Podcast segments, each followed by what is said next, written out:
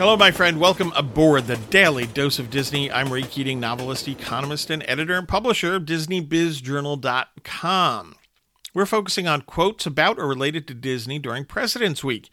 So, what's today's quote? Well, it's an answer to a trivia question, right? Who was the first president to ever visit uh, Disneyland or any Disney park? Well, touringplans.com serves up the following quote The first president to actually visit a Disney park was Harry S. Truman.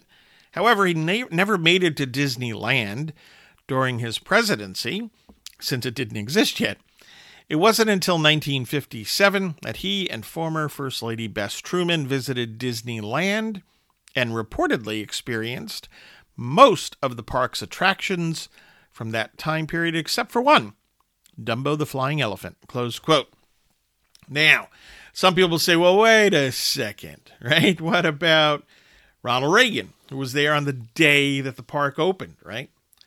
Uh, co hosting ABC's uh, live coverage. Or what about Richard Nixon, who visited in August 1955?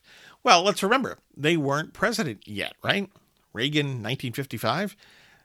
Reagan, Ronald Reagan was an actor, right? And he went, didn't become president until 1980.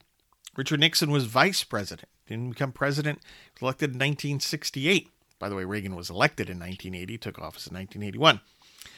So, in terms of actual presidents, uh, either holding office or after they held office, it, yeah, it was Harry S. Truman. And I do find it fascinating that he didn't ride Dumbo the Flying Elephant.